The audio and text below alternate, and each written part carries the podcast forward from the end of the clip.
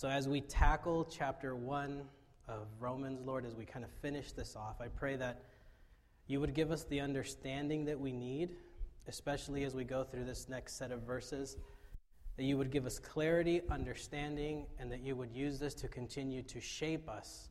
And as you continue to form us, and as you continue to make us holy, that you would use this passage to help us see more clearly and understand you deeply. In the name of Jesus, we pray. Amen. So this morning, we have this really kind of tricky set of passages of Bible verses that we're going to be looking at this morning. Now, some of you are probably thinking, I've read that. It's not tricky. That's easy. Let me go up there and preach that set of verses. But the truth is, is that there's so much more to what we see and what we're about to see this morning. So I'm going to just dive into this head first. I'm going to ask you to kind of strap your seatbelts on. Um, if you miss anything in the course of the next thirty minutes or so, hear it on the on the on the podcast later this week when it's up, because what we're going to be looking at today is it's foundational. It continues to build on the previous week's teachings.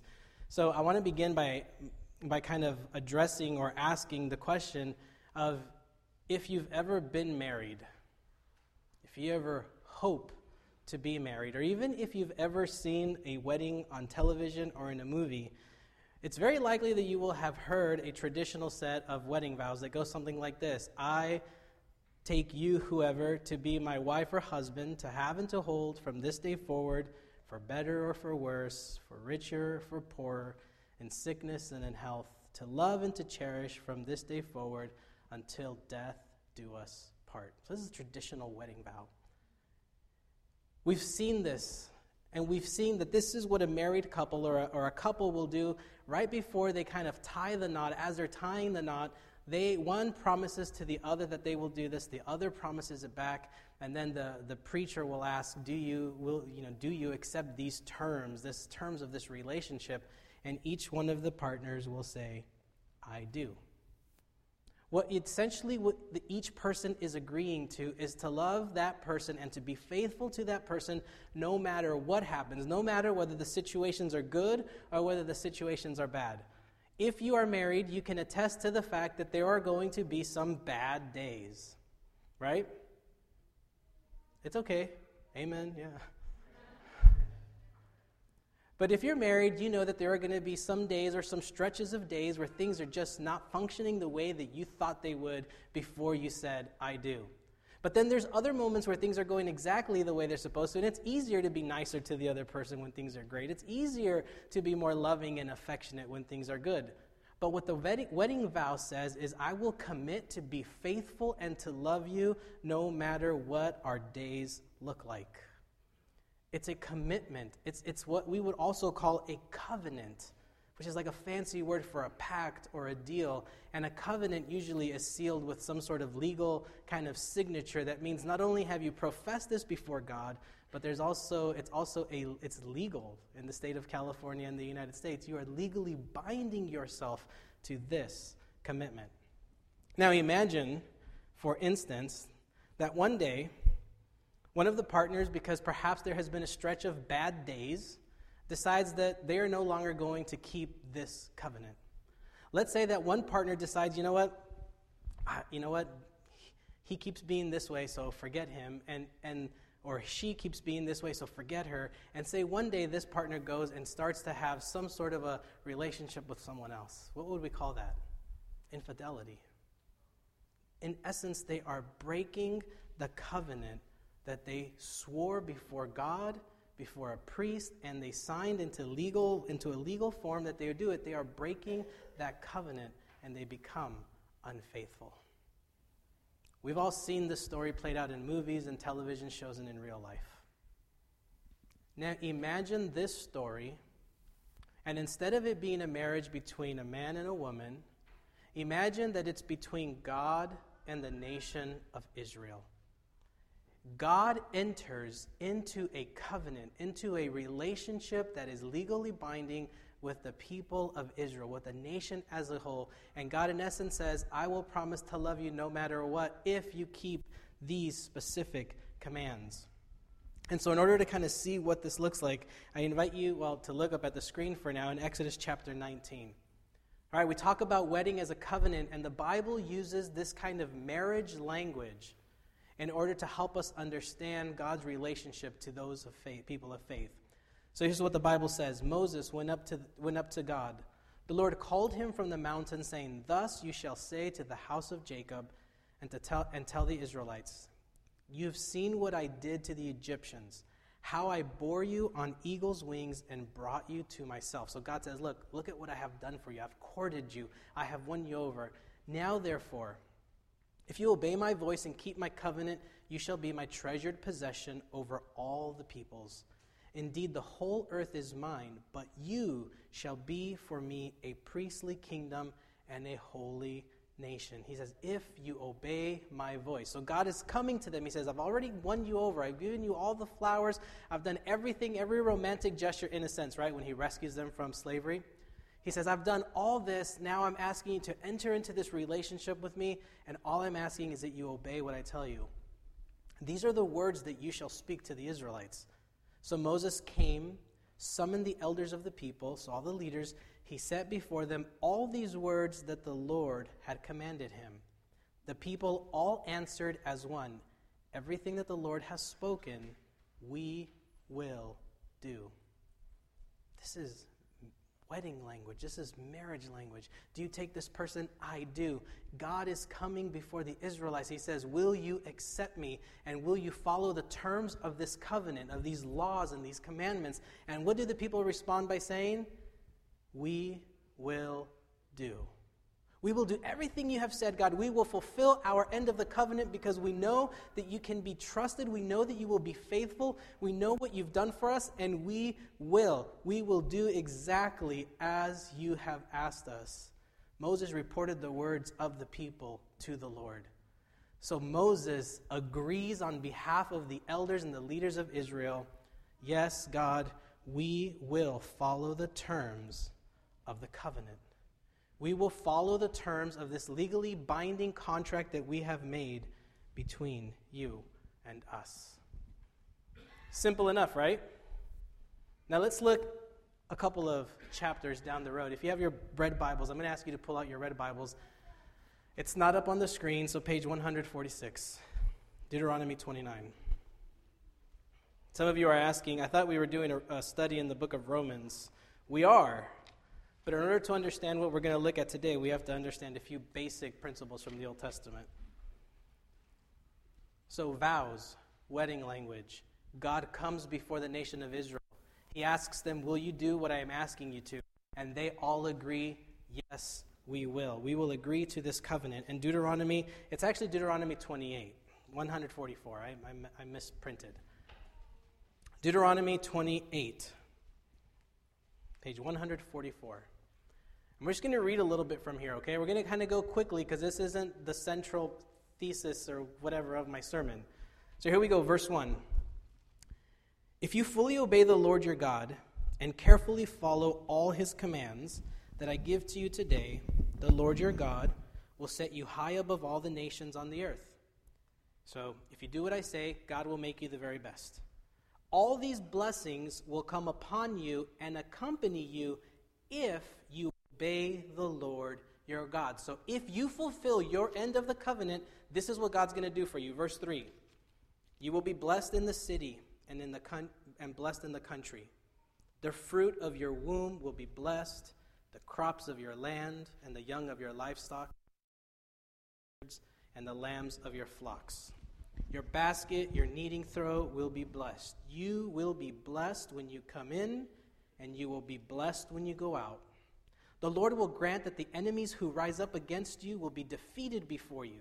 They will come at you from one direction, but flee in seven. The Lord will send a blessing on your barns and on everything you put your hands on. The Lord your God will bless you in the land that he is giving you, and he will establish you as his holy people, as he promised you on oath, if you keep the commands of the Lord your God and walk in his ways. So I'm going to stop there. So what we find in Deuteronomy, Moses continues to write. He says, if you do, if you fulfill your end of this covenant, God is going to bless everything you touch, your marriages, your children, your jobs, right? This is Old, this is Old Testament language, like barns and animals. That would be like your full-time job, your part-time job. So everything that is a part of your life, if you do what God says, you will be blessed. Every part of your life. Now, let's look at the other side of this. Verse fifteen, however, if you do not obey the Lord your God and do not carefully follow all his commands and decrees I'm giving you today, all these curses will come upon you and overtake you. So you either are blessed or you will be cursed, which is the Bible way of saying these are the consequences of your actions. You will be cursed in the city and cursed in the country. Your basket and your kneading trough will be cursed. The fruit of your womb will be cursed. The crops of your land, the calves of your herds, and the lambs of your flocks. You will be cursed when you come in and cursed when you go out. The Lord will send on you curses, confusion, rebuke in everything you do and everything you put your hand on until you are destroyed and come to sudden ruin because of the evil you have done in forsaking him.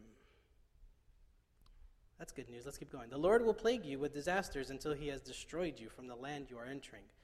The Lord will strike you with wasting disease, with fever and inflammation, scorching, heat and drought, with blight and mildew, which will plague you until you perish. The sky over your head will be bronze, the ground beneath you iron. The Lord will turn the rain of your country into dust and powder, if you will come down from this, and it will come down from you from the skies until you are destroyed. You will be defeated by your enemies. God enters into a covenant with his people, who says that if you do good, you will be blessed. If you do bad, you will be cursed. Now, how many of you, and you don't, don't answer, because I know what the answer is, but for how many of you have you ever experienced something and you think to yourself, well, God, why are you, you must be punishing me. This happened because you are punishing me. You're living into this, what we just read. But God, I've done so much for you. How could this bad thing happen? I've heard that before. Or, nope, that makes sense, God. I did this yesterday, and you're punishing me today. Okay, touche. But we hear this all the time, and intrinsic in you. And you can say that, no, I don't believe that. But I guarantee you that when really bad things happen in your life, or things that are unexpected, perhaps a part of us would say, God, why are you punishing me? All of this leads us to Romans chapter one, verse eighteen, where Paul says, for the wrath of God is being revealed from heaven against all ungodliness and wickedness of those who by their wickedness suppress the truth. Remember last week I said, this isn't the sermon you bring your friends to? Where's the good news, Pastor? Paul, a Roman citizen, but who from birth was taught about the entire Old Testament, the first five books of the Bible, which is where the covenant language comes from, right? Where the curses and blessings, Paul understood all of that, and he lived into that paradigm. So he takes that understanding and he says, the wrath of God is being revealed from heaven against all ungodliness and wickedness for those who by their wickedness suppress the truth.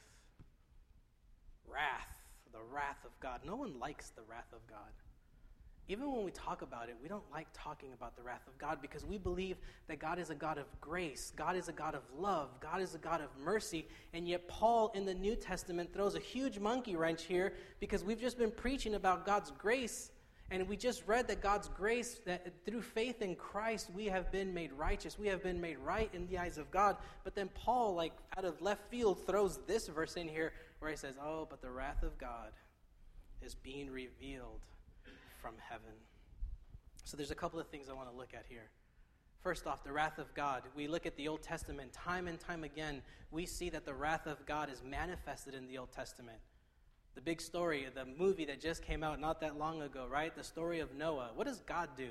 He destroys the entire world through a flood because of the wickedness. And, and what the Bible says, the word it uses is because of the blood that was spilled. So because there was a lot of death, a lot of killing, war. God destroys the entire world except for one man and his family. Time and time again, we see in Sodom and Gomorrah, because of their sinfulness, God destroys them. We see throughout the prophets that God allows the nation of Israel, his holy people, the people he made this covenant with, he allows the Israelites to go into exile. He is, they are, they are dominated by other countries. They are spread out throughout the regions. They no longer have a homeland because God's wrath allows the natural course of things to play out because they have forsaken the covenant. To which some of you are like, I don't like where this sermon is going. Because for some of you, some of you might be thinking, I know I've done bad things.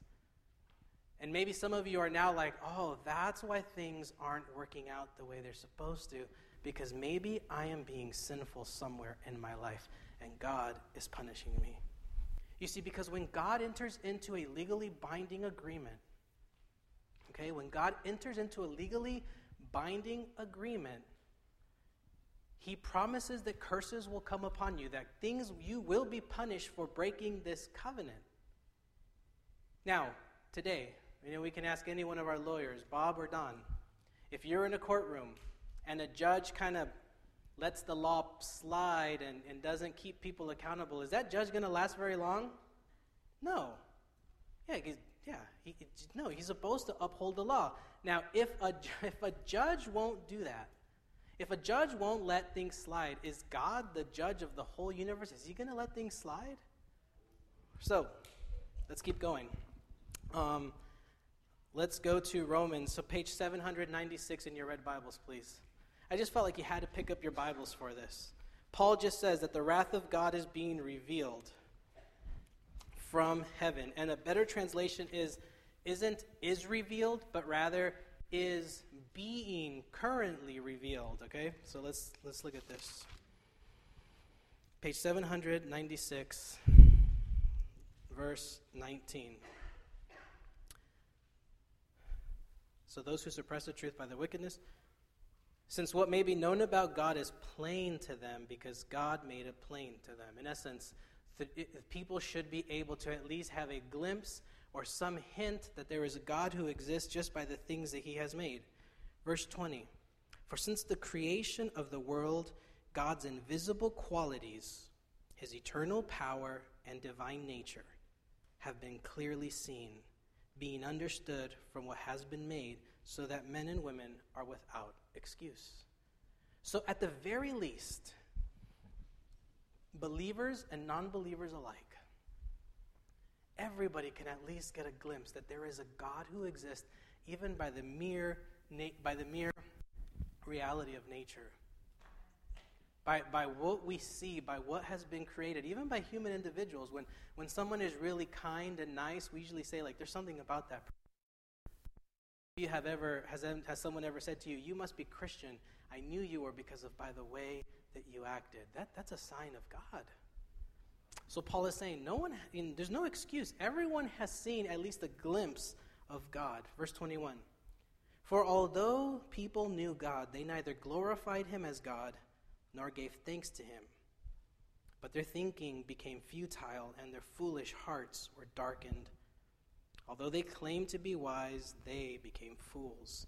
And they exchanged the glory of the immortal God for images made to look like mortal man and birds and animals, reptiles.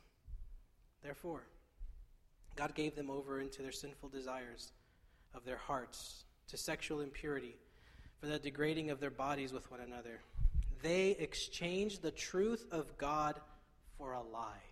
So even though there was a hint, even though there is a hint of God, there's people who still will not live their life according to the way of the covenant. So God gives them over, hands them over. Verse twenty-five, they exchanged the truth of God for a lie, worshipped and served created things rather than the Creator who is forever praised. Amen. So he is saying people have turned from worshiping the one true living Creator God to worshiping any and everything else. They turned to idol worship. Idol worship is, is, is having something in your life that is more important than your relationship with Christ. Here in the old, in the in the first century, there was statues, there was idols, there was temples. People would sacrifice to these gods, and so God's saying, "Look, I gave you, I gave you a chance to see who I am, and yet you still are rejecting it." verse twenty-six. Because of this, God gave them over to shameful lusts. Even their women exchanged natural relations for natural ones. In the same way, the men also abandoned natural relations with women and were inflamed with lust for one another. Men committed indecent acts with other men and received in themselves the due penalty for this, for their perversion.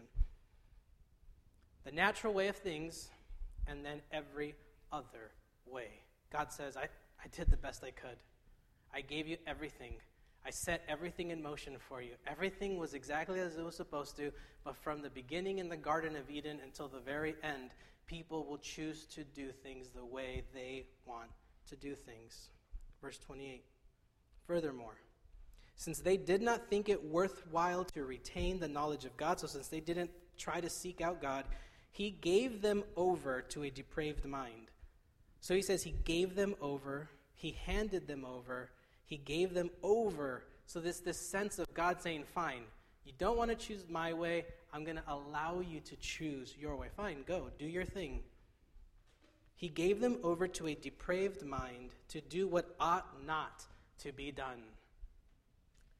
They have become filled with every kind of wickedness, evil, greed, and depravity. They are full of envy, murder, strife, deceit, malice.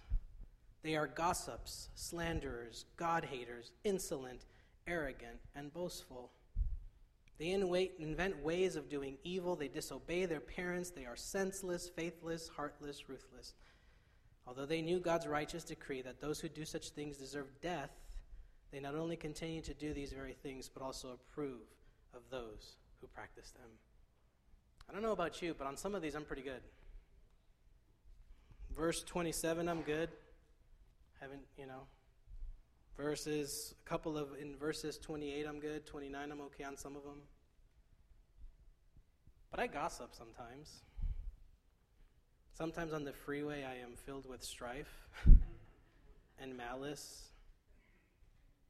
Sometimes I may have slandered, I don't know. I can be arrogant and boastful. I've disobeyed my parents. Sometimes I've lacked faith. So I'm good on twenty-seven, but not on the others. Here's the good news. This is a message for non-believers. Paul is saying, this is for those who are not inside the family of God. They do these things. Here's the problem. I do some of these things too. And what it tells us when Paul says that the wrath of God is being revealed, when God hands you over to your own ways, that's God's wrath. God's like, look, I set this up really nicely for you. I have given you an inheritance, yet you choose to do things your own way. So God's wrath is fine. If you re- if you keep wanting to do things your own way, because God knows that the natural consequences of doing the things that we find in these couple of verses is it's going to lead you away from a fulfilling and a happy and a joyful life. But this is for non-believers, not for you who are sitting here in this church. Wrath of God isn't stored up for you, is it? But yet what we find in the covenant is that for the people of faith, wrath is stored up for you.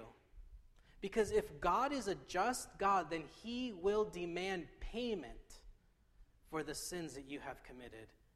If God is a just and righteous God, then your sins, your actions, there is consequence. Because in the Old Testament, there is blessings if you're good and curses if you're bad. So the just God will say, I demand payment for your sins. I warned you for thousands of years.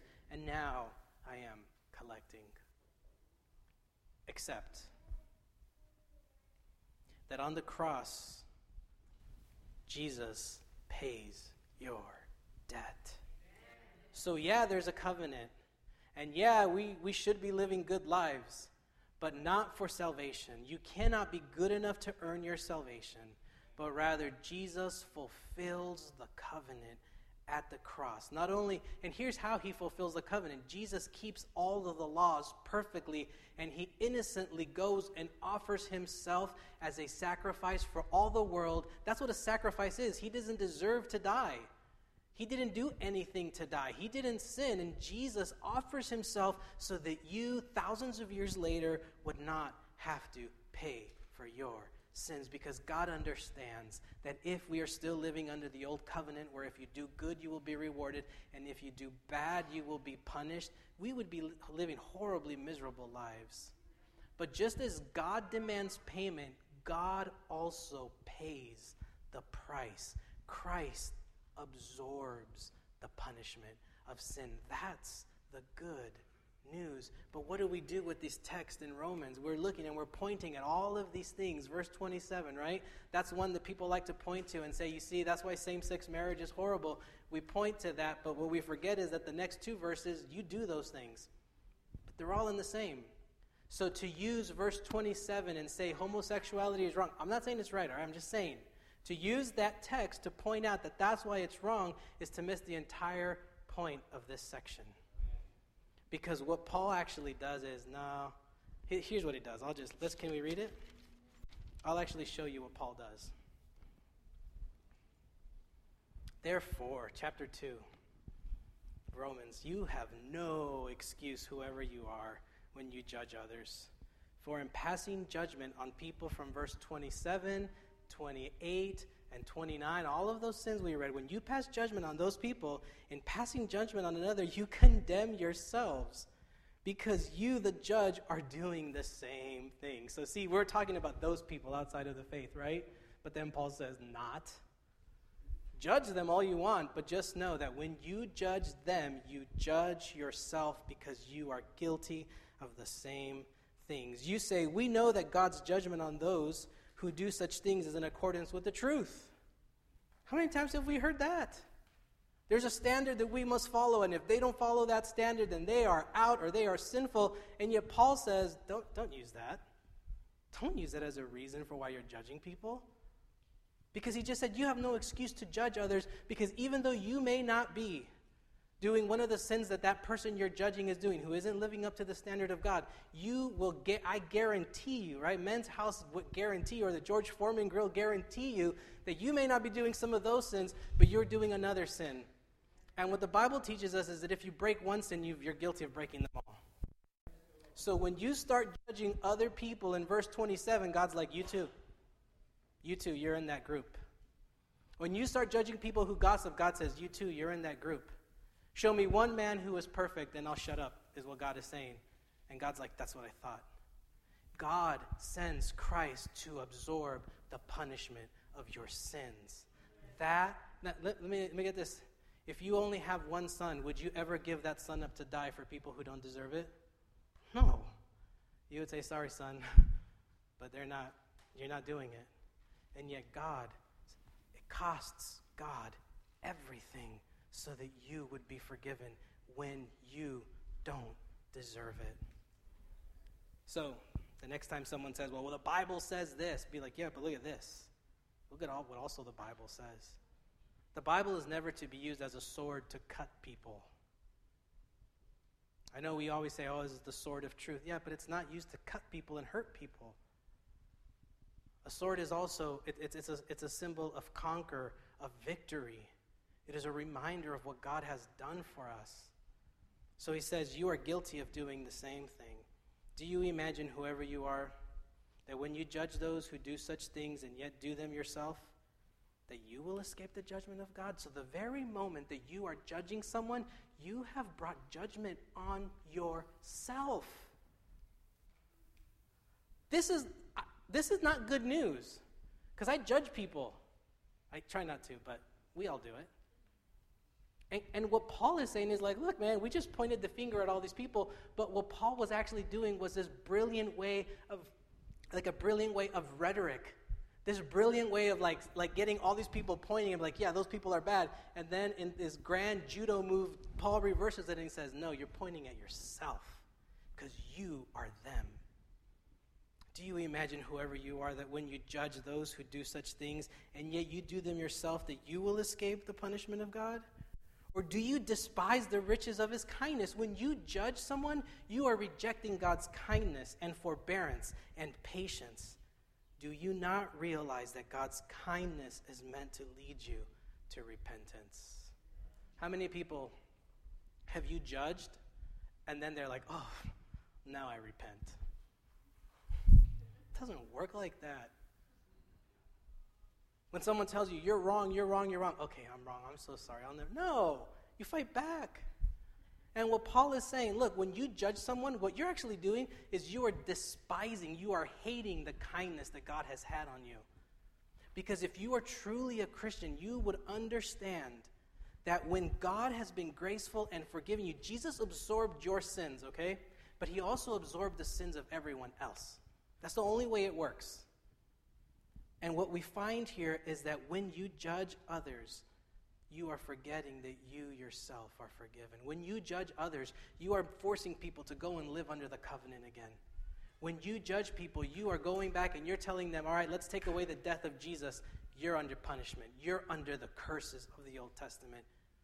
But that's not the way it is. Don't you understand that Jesus absorbs that? He fulfills the covenant. And this is my favorite, like one of my favorite passages in Scripture. He says, do you not realize that God's kindness is meant to lead you to repentance? God is allowing people to follow their own ways. God is allowing people to reject him. But God is patient, and God is always, I believe, always pursuing every single one. And even for those of you who have accepted Christ into your life, God is still pursuing you because he knows that it is super easy to feel like we have to live under this covenant. But the truth is that sometimes bad things happen because there's sin in the world. The truth is, is that bad things happen not because you're bad, because the Bible doesn't say you're bad. The Bible says you're dead. It says you're dead in your sin. And God has resurrected you into the newness of life. So bad things don't happen because you had a bad day. Bad things happen because there's sin and the devil is running rampant and his evil minions are trying to mess us up as much as we can. But even though we stumble and even though we fall and even though we feel like, you know, we're living under this Old Testament covenant, all we have to remember is that we must look at the Christ because Jesus at the cross, because Jesus says that when he is lifted up, he will draw all people to himself. To, to, to say that bad things happen because you were sinful that day is to erase the death of Christ in history. And you can't. So I'll finish with this final analogy. Imagine that you have thousands of dollars of school debt. Then you buy a house because you need somewhere to live. You have debt on top of that. And you buy a car, and you have credit cards, and you have this bill and that bill. Imagine that you rack up a debt of thousands and thousands and thousands of dollars. Now, if you are in debt, the money that does come in gets a, gets proportioned out to the different things that you owe, right? So when, when you have uh, money to pay, like debt, you get your paycheck and you say, I'm going to put this much of my paycheck towards my debt, and I'm going to live off of this much, and I'm going to try to save this much, right? That's what we do. Now imagine, for instance, that somebody, a benefactor, comes and pays off all of your debt. Right? Awesome, right? That's good news. That's great news, especially when it's a lot of debt. But now imagine that as you get your paycheck every couple of weeks, every two weeks, you're still living like you have this debt. Like, I have to put this much of my paycheck to pay this debt. And and every week that you get paid, every other week that you get paid, you keep trying to pay off that debt. Well, that debt's already paid. That would be foolish. Any one of you would be foolish to be living and keep paying a debt that's already been paid. We don't do that, and yet we wouldn't do that in real life. Yet, and so we can't do that when it comes to your sins. God has paid the price. Don't take that away. Don't take that away from those who haven't even had a chance to experience that. Don't do that to yourself, because if you try to earn, like to be good enough so that God can be good to you, first of all, you're not going to be good enough, and so you're going to have really bad days for the rest of your life. And that's not how things work anymore. That's not the way, because then God, then we would be manipulating God. Like, I'm going to be really good today, I'm going to make some investments, and God's going to make them pay off. That's not how it works. That was an Old Testament way of understanding how God interacts with his people. But Jesus does away with that because God knew that that was unfair and we could never, ever live up to fulfilling that covenant. God knew, as we said last week, that it was a dead end. It, you never stand a chance. So God, when he demands payment, he pays it himself and he absorbs your sin. And if you finally understand that, then you won't need to point the finger at anyone else because you know that you are in the same boat with them. Now, I'm going to bring this to a close with that. Come back the next like two or three weeks because we're going to keep tackling this. Because for us to fully understand this section of Scripture, you have to read all the way through Romans chapter three, verse twenty. These three chapters go together. So it's hard to break it up week by week. So you have to keep coming back so that you really see the fullness of this message. So let us pray. God, we, um, we're really wrestling with this because we still want to live under the covenant. So much of what the devil has taught us is that we are still living under that old covenant. But God, this morning I pray that the words we read in your Scripture, that you would help them to resonate and sink into our lives so that as we are thankful for the grace you have given us, may we also dispense that grace to all those who don't know you. In the name of Jesus we pray. Amen.